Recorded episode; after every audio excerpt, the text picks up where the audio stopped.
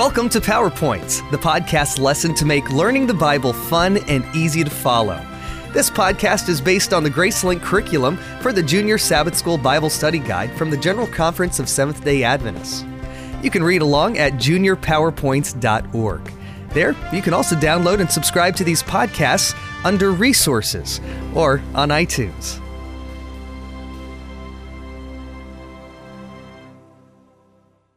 Lesson 10 Just the beginning of praise. Would you like to live to witness the second coming of Jesus and then go to heaven to be with him? Stop and think for a few moments about that glorious event when you will see Jesus face to face. What can you do right now to prepare for his coming? Just when it seems as if the earth will be totally destroyed, the angry clouds will open, and every person on earth will see Jesus coming on the clouds of heaven with power and great glory. Matthew chapter 24 verse 30.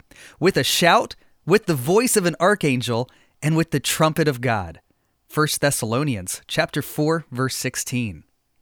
Graves will be opened, and many of those who sleep in the dust of the earth shall awake, some to everlasting life, some to shame and everlasting contempt.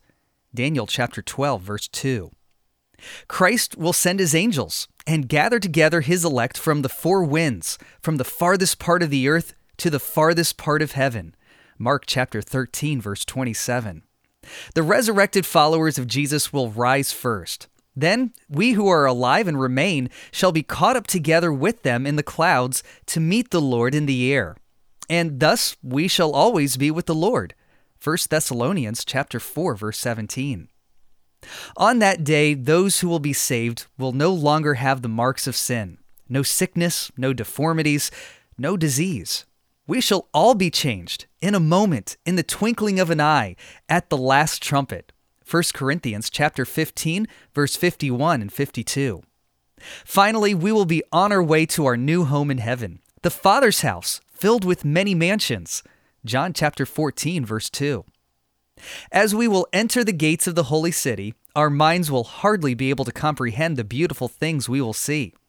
Heaven is so different from what we know here on earth.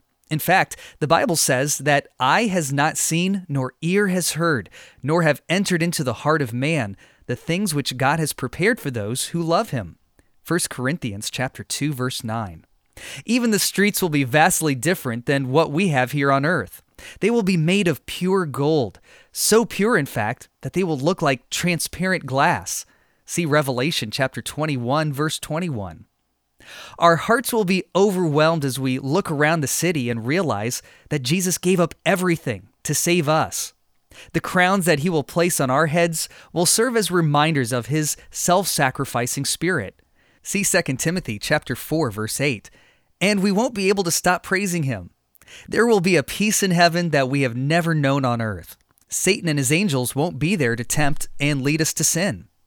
There will be so many new things to explore and to learn. We will have many questions. For 1,000 years, we will be learning fascinating new things that had never entered into the minds of human beings while living on Earth. We will be exploring new places throughout the universe. Seeing the amazing creations of God, we will have endless possibilities to learn about His great love. We will be able to look into the laws of science that govern the works of creation. We will be able to recognize in nature the beautiful sounds that will proclaim in perfect harmony their praise to the Creator. The most important topic we will be studying is the plan of salvation.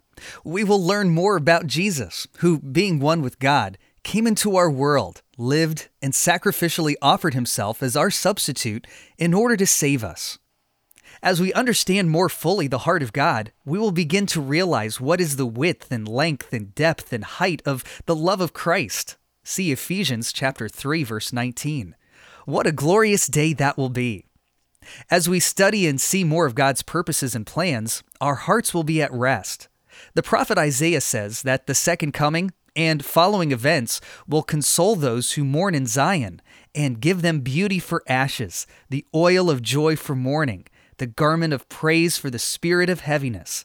See Isaiah chapter 61, verse 3. He who testifies to these things says, Surely I am coming quickly. Amen. Even so come, Lord Jesus. Revelation chapter 22, verse 20.